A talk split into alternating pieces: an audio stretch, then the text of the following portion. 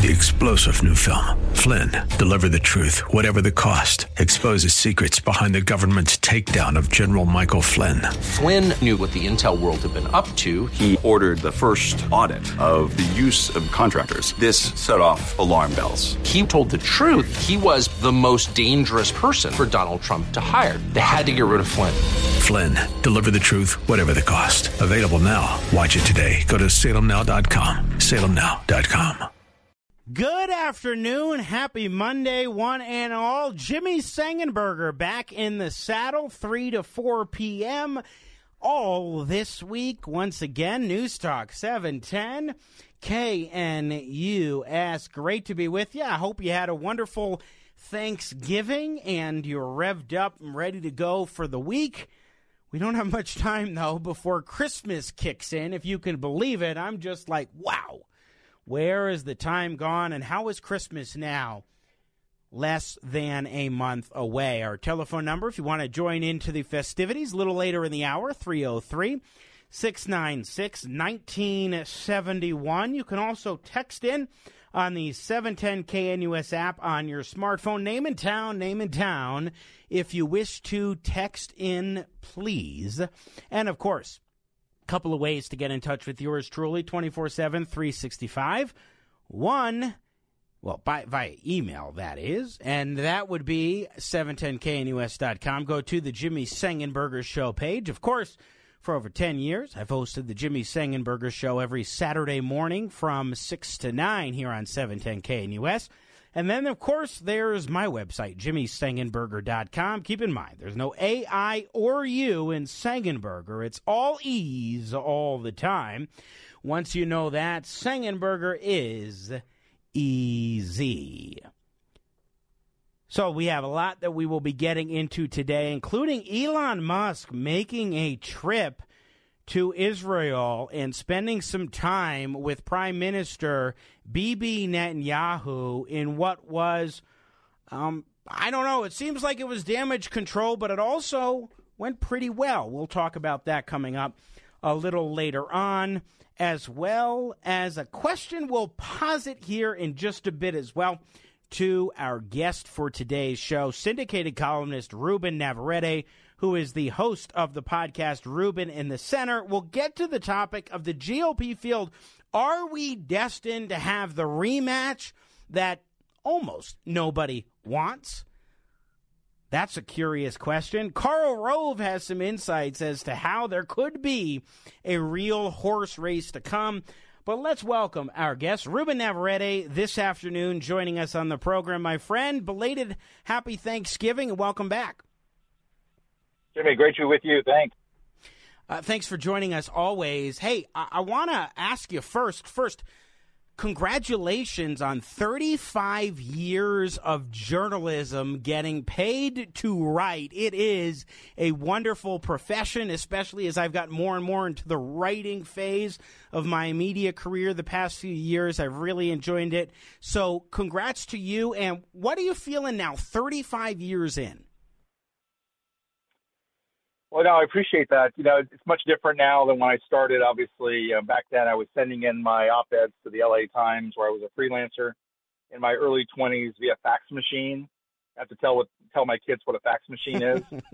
uh, you know, I it was before email, and uh, the country was a lot less polarized, and things worked, and you still had the the relationship between like a Tip O'Neill and a Ronald Reagan, which had just happened a few years earlier. Um, also, you know, the media world was a lot more siloed in another way, Jimmy, and that's that there were the radio folks, there were the TV folks, and there were the print folks. And, and in small towns, uh, like I consider my hometown of Fresno, about 600,000 people now, a small town, and you'd have these this tribal warfare between the local big, you know, AM station and the newspaper and the television network and all this. And today now, when you go forward coming out of journalism school, you really have to be fluent in everything you have to be uh, good at writing, good on radio, good in, in front of audiences, good on, on camera. You know that as well. And that certainly wasn't the case back then. Back then, you could have a really productive, fruitful career just doing one thing. Uh, and now you much you have to be a jack of all trades and be able to to uh, be fluent in various media. But it's uh, it's a lot more difficult a job than I ever expected it would be because uh, just staying on top of things. It's much more difficult today in 2023 to stay current, as you know. Oh yeah, the world is coming into the palm of your hand, into your phone. The very fact that you could write an, a column and it would be, you know, overrun by events. You have yeah. to be aware of the events. And so I, I almost spend half my time just doing research, uh, listening to podcasts, listening to talk radio, watching television news, reading columns, and, and that's even before I can open my mouth and, and know what to say. So, well, and, one of the fascinating things, if I could jump in and say, one of you mentioned yeah. how we have this fast paced media environment where the news just constantly is changing. You can publish a column and then almost immediately oh, it is out of date. Or you're hosting radio, there's breaking news, you're covering it in the moment, people want it. But then there's this thing called a podcast, which you didn't really have 30 years ago, that people could right. just readily access. And yet, why does somebody go to a podcast for a current events breaking news from three days ago versus say they want to hear what Ruben Navarrette had to say about some bigger picture topics that maybe are going to last a little longer than a day or two?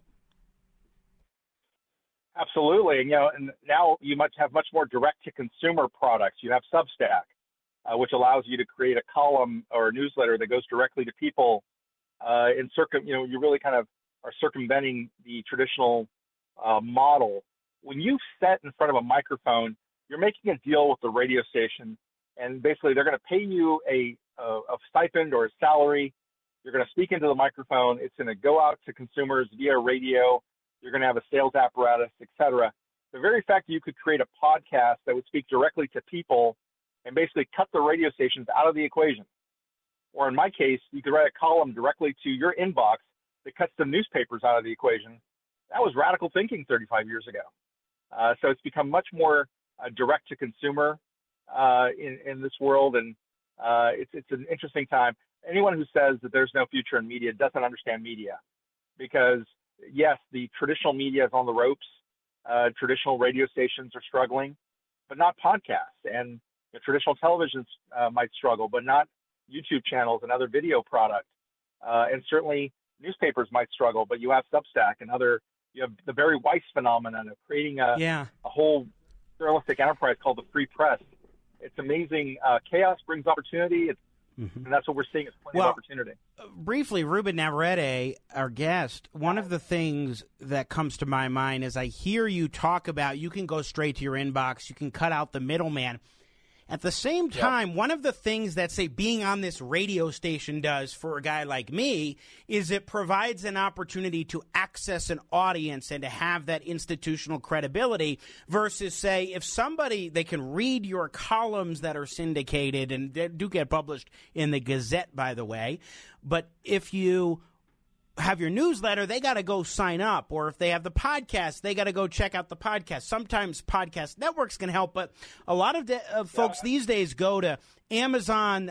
I'm one of the few who actually goes to Amazon for things because I have Amazon Music, but you can go to Spotify and iHeart and Apple and all these different places, and you have such a massive array of podcasts to choose from. So breaking out into a market or getting that exposure becomes more difficult in a sense if you are, and it also silos out so that you have an audience that is maybe a little more niche than a broader array of folks that might say read yours or my columns in the Denver Gazette or hear us on seven hundred and ten KNUS.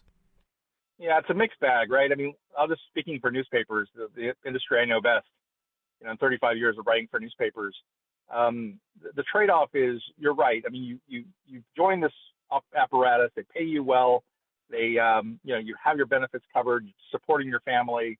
You work at a newspaper. When you go to a dinner party, you say you work at a newspaper. Everybody understands what that means. Um, but the other part of it is you also are part of this corporate culture, and it's not unheard of to have your bosses sit on your throat, sit on your chest, tell you what to write, tell you what not to write. Um, I remember after 9/11, I, was working at the Dallas Morning News on 9/11, and uh, never was there so much care and paranoia set into that editorial, the editorial that was going to run the next day on September 12th. And the old joke in newspapers is a camel is a horse built by committee. So imagine all these fingers in the pie, all these people, me included, others changing graphs, getting it just perfect.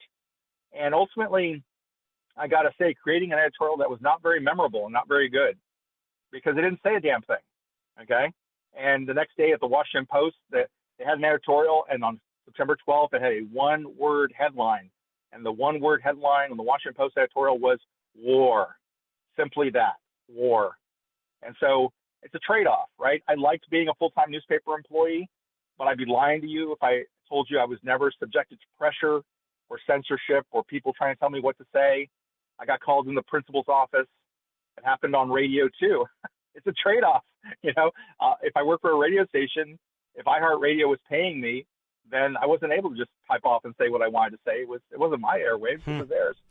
Uh, it is interesting to think about that and the difference of breaking out onto your own versus being under an umbrella in that regard. Ruben Navarrette, syndicated columnist, our guest. Before we get to the politics of it all, I want to ask you something about something interesting that I read on your Facebook page, and it's you were responding to a comment that had been provided from an editor expressing concern about one of your columns, and you didn't make changes to it. Well, you said these words, and I found it fascinating because we have a little bit of a different philosophy to an extent, but we'll see how different. I'm not in the persuasion business, you write, that you told the editor, because I'm not a trial lawyer. I'm a columnist, and my only goal is to get people to think, all caps, how they think and what they think that's entirely up to them that has always been my policy. And then you say that it's the secret to stay syndicated for 23 years. And by the way, congrats on that as well. Okay, so why dismiss persuasion? Are you not in any way, shape, or form trying to persuade your reader? Or what are you trying to do with this getting them to think concept, Ruben? Daring to get them to yeah. think. Yeah, that's all I want them to do is I want them to think. I don't care what they think. I think if you could put your finger on one of the ways that the media has gone astray, and particularly the liberal media has gone astray, it's that we spend too much time trying to tell people what to think, to get them to believe a certain thing, to be more enlightened, to be more progressive, to be whatever. Uh, and I don't believe that. I, I, I just want you to think. I'm not here to tell you what to think. If you think through the process of a choice between Biden and Trump, and you think the better choice is Trump, God bless you.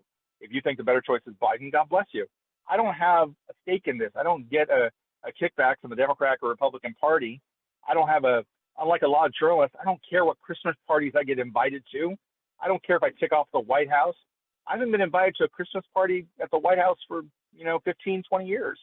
Because uh, if you're doing your job correctly, ultimately you're not trying to persuade people to a given point of view. Uh, I just want you to, to think things through. And where the light bulb really went off for me, Jimmy, is years ago I was writing a column about immigration, I think, and somebody wrote me a note and said, you know what, I'm really not persuaded. Uh, I'm not persuaded. Try again. And I thought to myself, you know, you, you don't have this right, reader. I don't work for you. You know, I'm not. You're not the boss of me. I'm not here to please you. I'm not here to persuade you. That gives you all the power. You're the one reading my column. You're the one writing to me. I didn't write to you. You know, obviously, this power dynamic is I'm the one with the power. I'm not going to relinquish it to you uh, because all of a sudden I have to persuade you of a given outcome. Now, I've written editorials as well, and the Gazette and other newspapers have an editorial page. And I will say that when I was paid to write editorials at the Dallas Morning News and the San Diego Union Tribune, yeah, they paid you to be persuasive. I have to write an editorial that persuades the mayor to fill a pothole. Okay. Well, great. You can be persuasive. But in terms of being a columnist, I'm sorry. My favorite columnist, whether it's Maureen Dowd or Peggy Noonan or whoever it was in the old school way of of Bill Safire, whoever it was, was your favorite columnist, go back and read that column. I dare you to find a persuasion in it. Bill Safire didn't care if I agreed with him or not. Yeah. He didn't have a stake in that. Ruben. He wanted to tell me what he thought. You, you are making me think a little bit more about how I approach my column writing, particularly because I always go into a column envisioning that when I write for the Gazette, 70% of my audience is not conservative. And so it puts me in, I have no idea whether that's true or not. I have no clue.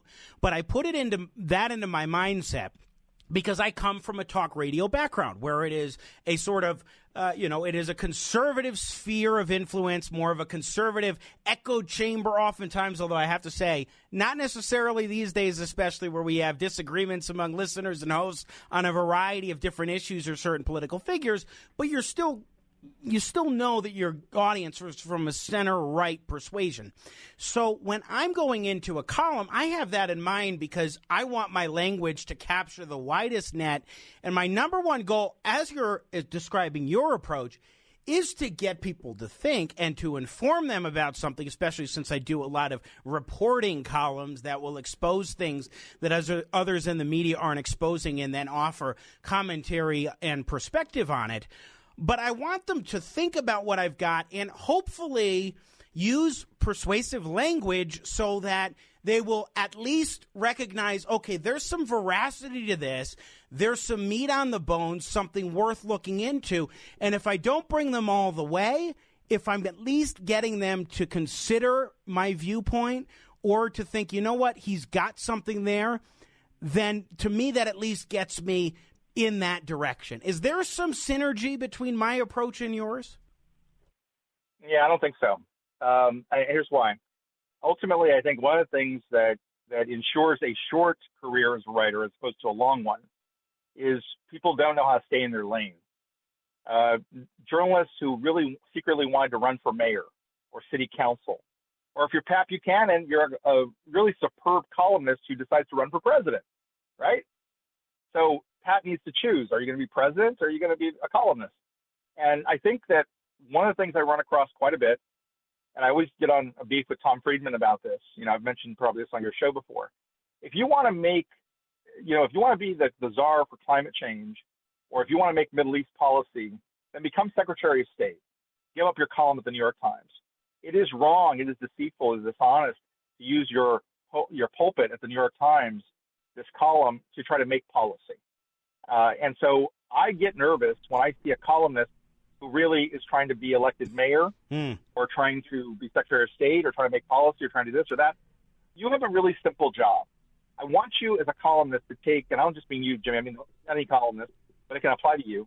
I want you to take a complicated world and make it simple. And I want you to explain this to your reader. Yes. And I want you to inform your reader.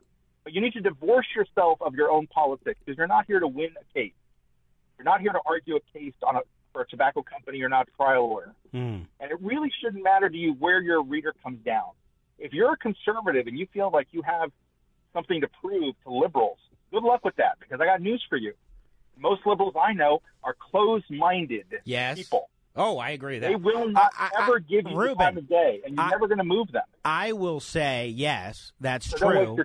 Although I think that when I'm thinking of is a lot of folks, I believe, everyday people tend to be more middle of the road.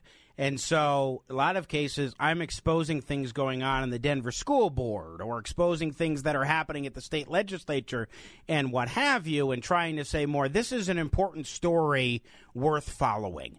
And I think that is a big role of a journalist, especially if you are highlighting things that others are not is to say this is something that matters and at least convince the reader that it's worth reading and worth thinking about. And uh, you know, I, I think th- that's good. You, I think that's good. You can teach them to think, but again, I like it when I get mail from people who say I've been reading you for many years and you've changed my thinking on something. But my goal wasn't to change yes. the thinking. It was it, it just happened as a consequence because they've been reading me this, for so long. Yeah. The offending column, in, in, in fact, was over you know, if I want to write a column saying that anti-Semitism is on the rise since October 7th, I don't feel like I have to make insert any language in there to also say, oh, and by the way, Islamophobia is also bad. Yes. Oh, absolutely. You know? absolutely. I think, I think, that's ridiculous. No, I think that's ridiculous. So, I mean, I, I wrote after 9/11, I wrote columns saying that Islamophobia was bad. I didn't have an editor whispering in my ear saying, "Oh, and don't forget to mention anti-Semitism is also bad." Right. We're not doing. I mean, we're not the State Department, okay? We're not. This is not the. I'm not a Secretary of State. I'm not trying to be diplomatic. I'm just trying to tell the world what I no. think and get them to think.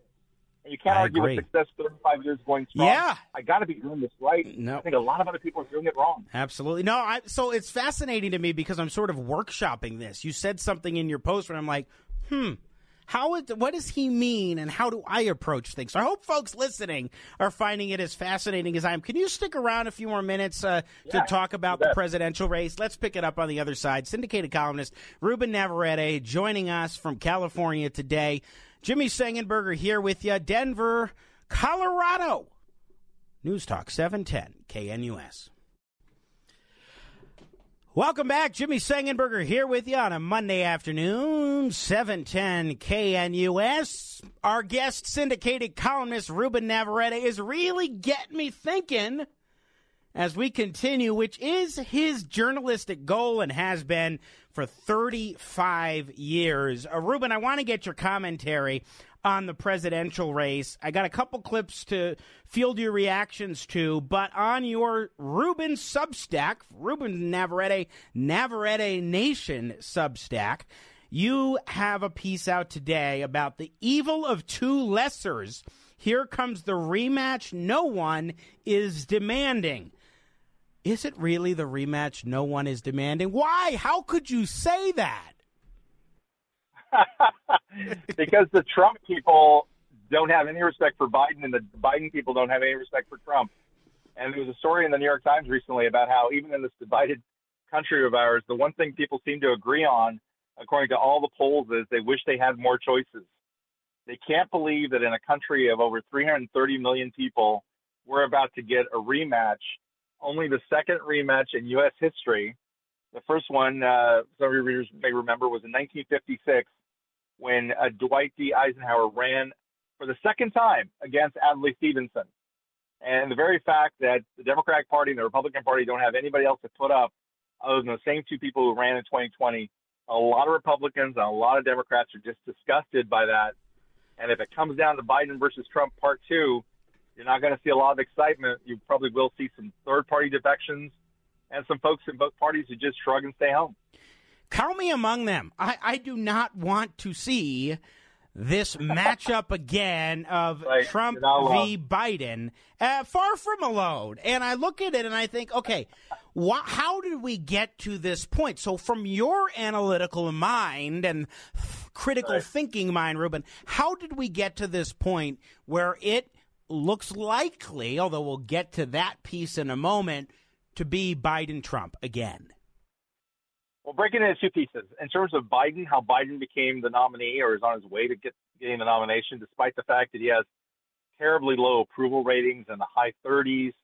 Um, he's 81 years old. He's going to be the oldest person ever run for re-election for president. Uh, and and 70% of Democrats, not Republicans, but Democrats, say they're concerned about his age and they wish they had somebody else to choose from. So, despite all that, uh, you did not see a willingness on the part of, of, of team player type Democrats like Gavin Newsom, the governor of California, uh, Gretchen Whitmer, the governor of Michigan, uh, you know, Josh Shapiro, the governor of Pennsylvania.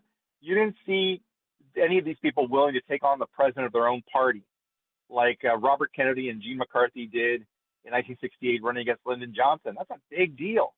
Or Teddy Kennedy did running against uh, Jimmy Carter uh, in 1980. It's a big deal, and nobody on the Democratic side really wanted to do that and take that on. So here you have Biden with a clean shot to the nomination.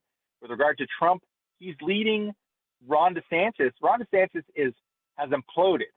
This campaign has imploded. He, it really has. Yeah. He has he has the, the the curse of the Republican governor from Florida curse. You know, poor Jeb Bush, who I had a lot of respect for. I liked Jeb a lot he showed us Jeb Bush and Ron DeSantis both showed us how you can blow through a hundred million dollars. Yeah. In donations. Well, and, and Ruben, and only see you're standing tall on a pole. They're both dry as can be, and they're not. Perf- yeah. he, he's not performing well, similar to Jeb, on stage. Yeah. His wife. Uh, uh, this is not an insult to her. This is great for her. She's the charismatic one, whereas he's, he's not. Yeah, he's he the is, one you want to go see. he has lost. The, I have to ask you real quick, since he's been doing so bad in the polls on Thursday night, Sean Hannity is hosting a debate between DeSantis and your governor in California, Gavin Newsom.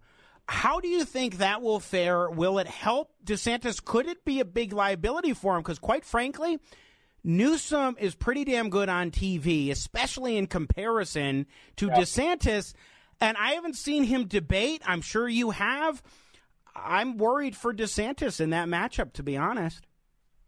Yeah, I think Gavin Newsom would win that. I also think there'll be a lot of pressure on Hannity and on Fox News not to show favoritism to DeSantis, which won't be a problem because Fox News has pretty much divorced themselves, uh, Rupert Murdoch in particular, from DeSantis. You've seen the same story as I did. They, I have that they used to be DeSantis's chief benefactor and and, and booster, but no longer. Uh, Rupert Murdoch has been shopping around for another candidate for some time, so I don't think you're going to see a lot of favoritism toward DeSantis, and I think you're right the Newsom will do very well. But I got to tell you, if you're Gavin Newsom, you wish you could go back in time and never ever propose this debate. The debate you would have proposed was Gavin Newsom would have said, "I want to debate Nikki Haley." Yeah. Because Nikki Haley is on the upswing. She's peaking at just the right mm-hmm. moment. This this is going to be a nothing debate because you talk about like stepping on baby chicks. I mean, what? Where's the where's the sport in fighting Ron DeSantis at this point? This is a guy who is now tied in the polls with yeah. Nikki Haley and Nikki Haley is on her way See, up, and eh, DeSantis is on his way down. You're making a great point in part also because Nikki Haley, say what you will, there are listeners who don't like Haley. Fine. Say what you will about her politics, policy, whatever. She's been cleaning up in those last few debates.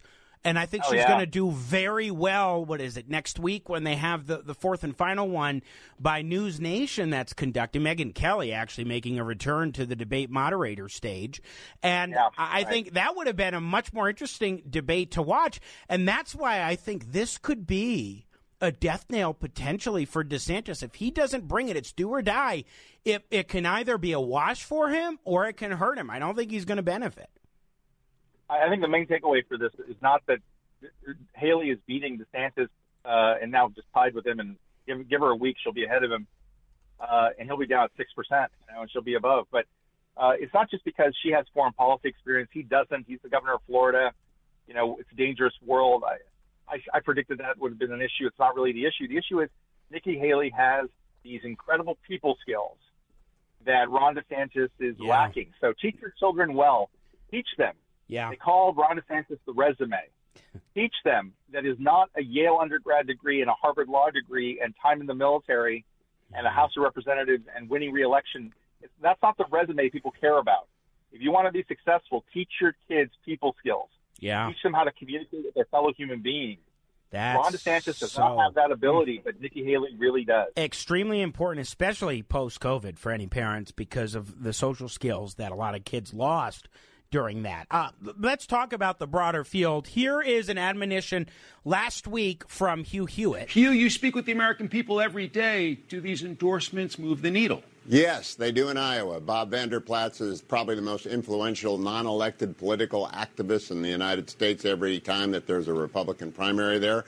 Combined with the governor there, that's a big one two punch for Governor DeSantis.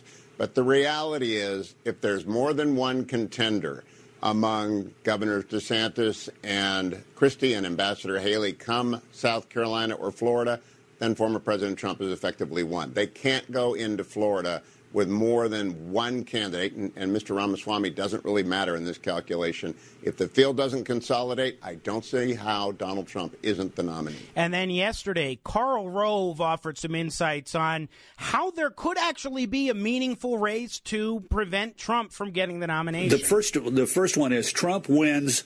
Iowa, and he's got more than 50% of the vote. If that's the case against this field, it's going to be very problematic from then on. But I don't think that's likely. He's polling it in the Iowa poll at 43, and of that 43, 29 of the 43 say my mind is made up. I'm for Trump, but 14 say I'm for Trump, but I'm open to voting for somebody else. More likely is Trump comes in first, and but under 50 percent, and and with a strong second. If there's somebody who comes out of the pack and emerges as a strong, a strong second, as Gary Hart did in 1984 on the Democratic side, then we got a horse race. Of course, Gary Hart, former senator from Colorado. Um, let's go to you, Ruben Navarrette. You heard Hewitt, you heard Rove. What do you think? You know, I, I, I hope, I wish Rove was correct that you'd have a horse race. I don't see how you have much of one.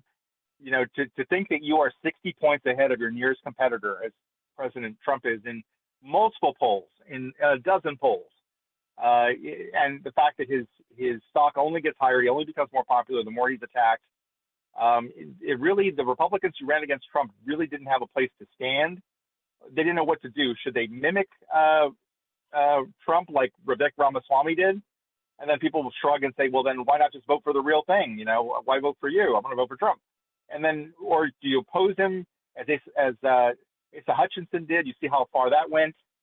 Uh, so this has been very, very difficult. It's been very tricky to be a Republican running against Trump. And though people like Karl Rove and I would love to see a horse race because we want to keep it interesting, it's very difficult to see, you know, what's who's the other horse in this race.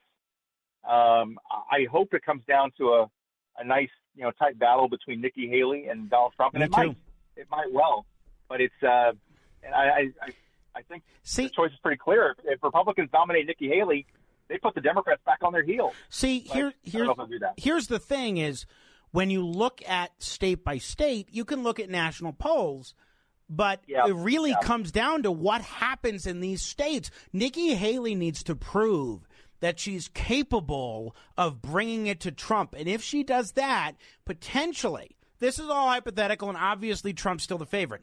But hypothetically, she could clear the field of other rivals and then be able to be that anti Trump or at least non Trump lane for Republicans. And you talk about Nikki Haley and what she could bring in a general. For a moment, Karl Rove on a fresh Hey, face. look, Donald Trump and Joe Biden may be two sides of, of uh, you know of, of the same coin. They may be the only person uh, that to be nominated by their party who could lose to the other guy.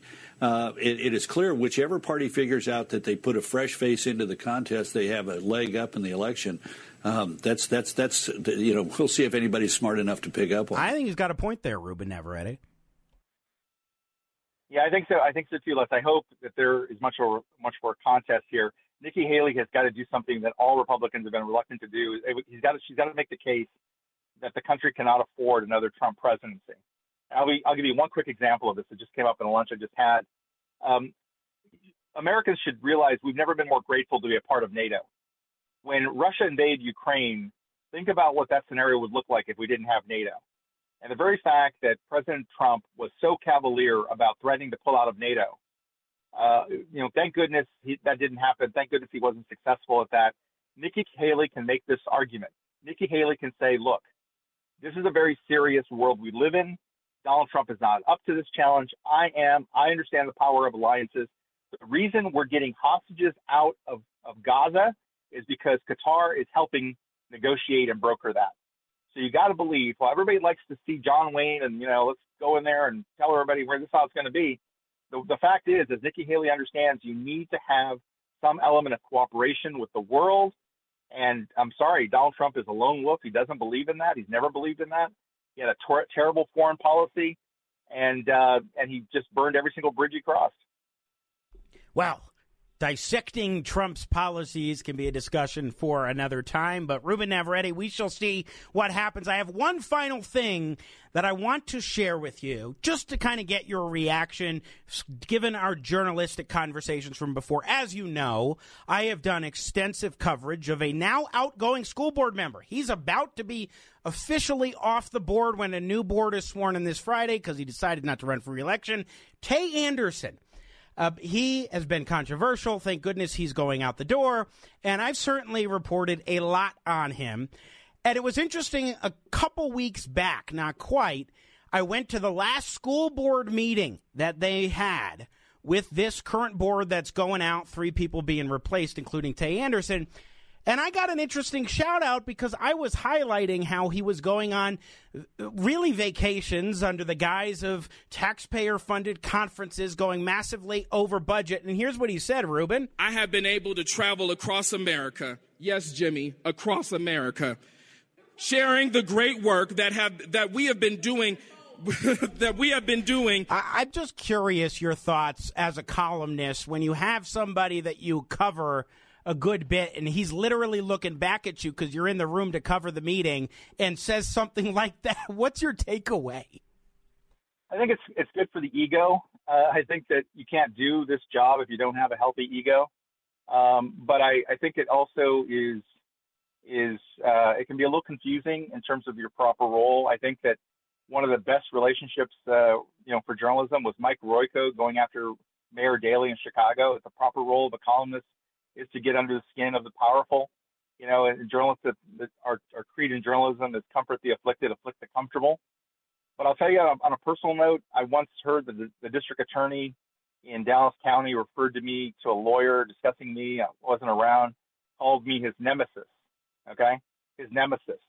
Now, think about that for a second. On the one hand, it's probably inappropriate for a district attorney to refer to a columnist in a newspaper as his nemesis.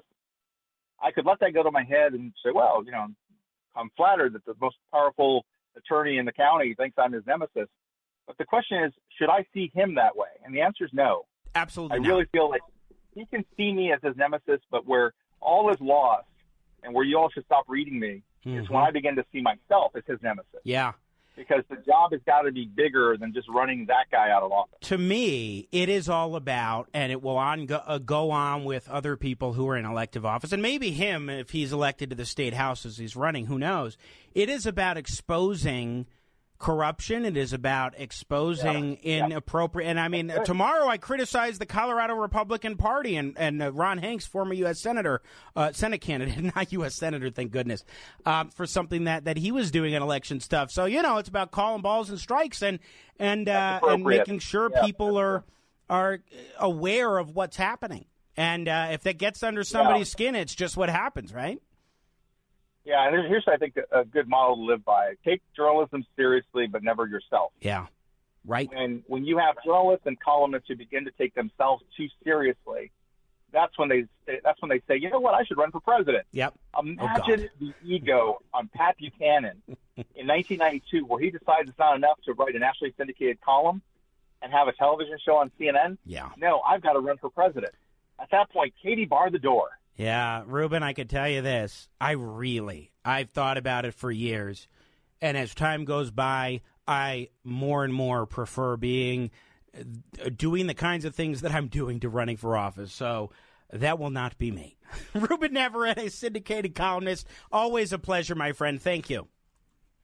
Great. Happy holidays you, Great Jimmy. discussion. You as well. Once again, check out Ruben Navarrette's podcast, Ruben in the Center, and the Navarrette Nation Substack column, where you can get it right to your email inbox. I think weekly, certainly multiple times a month. 303 696 1971. Went really long with Ruben, but what a great conversation. The other side, we might have a couple of minutes for a call or text to come on in. Keep it right here. Jimmy Sengenberger here with you. News Talk 710 KNUS. Wrapping up and winding down. It's Monday. I'm back the rest of the week, 3 to 4. Jimmy Sengenberger here with you. News Talk 710 KNUS. My thanks again to Ruben Navarrette, syndicated columnist, for spending extra time with us. That was a fascinating conversation. I have an interesting text here. Happy belated Turkey Day, Jimbo. Ain't kids super smart these days? I don't know what this is, who this is by, how many kids were involved. He get he sends a, a picture of a map of the United States with writing in there that shows where states are, what's supposed to be located in this these locations, and up in the North Midwest, you have right in the smack dab in the it's the Colorado cluster. Five states where it's question mark North Dakota, South Dakota. You have all these question marks where it says is this Colorado? Colorado? Colorado? it's just Oh my goodness. Yeah, that's I don't know. That's something else. I think it's just a reminder about the importance of good quality education. You know, it is really interesting, too, talking with Ruben about journalism, talking with him about what it is today, what it means, the significance of it. I wonder how many folks in journalism resonate at all with what Ruben is saying, or if their project even if they are ostensibly reporters who are straight down to the center and they are not going to shine their bias, but they really are biased. If they actually have any sort of vision like that, we want you to think, we want to expose facts, we want you to draw your conclusion. Now, I have a goal partially for persuasion when I do in my writing. Radio is a different animal. but in what I do in my writing, persuasion is a piece of it. But really, what I want, and I'm thinking about this more as Ruben and I were talking, to expose things others aren't exposed to or exposing and get you thinking, okay, there's a story here. There's something worth watching. This is wrong, or maybe it's wrong. I want to look into it a little bit more. I think it's worth covering. And lead you to your own conclusion that maybe will agree with me, maybe you don't. I have a lot of folks who read and send me an email. Same thing here on the radio who will express their big time disagreements. No way, you are wrong. Dastardly, how could you? You racist, you sexist, you this and that, whatever it is. It will come in. Or you RINO sometimes. Oh my goodness, this time has flown by. We're back tomorrow, 3 p.m. The commander of the USS Cole, Kirk Lippold, will join us. Have a great one. God bless America. Three star general Michael J. Flynn, head of the Pentagon Intelligence Agency, knew all the government's dirty secrets. He was one of the most respected generals in the military. Flynn knew what the intel world had been up to, he understood its funding. He ordered the first audit of the use of contractors. This set off alarm bells. The explosive new documentary, Flynn, Deliver the Truth, Whatever the Cost, uncovers the facts behind this scandal. Flynn told the truth. He was the most dangerous person for Donald Trump to hire. I find out the worst enemy that I'm going to face in my life is right here in America. They took my assessment and they wanted me to change it. And I was like, I'm not changing it. They had to get rid of Flynn with in depth interviews, archival footage, and never before seen personal records of the man behind the headlines. I just felt like I was drowning. Flynn, deliver the truth, whatever the cost. Available now. Watch it today. Go to salemnow.com. Salemnow.com.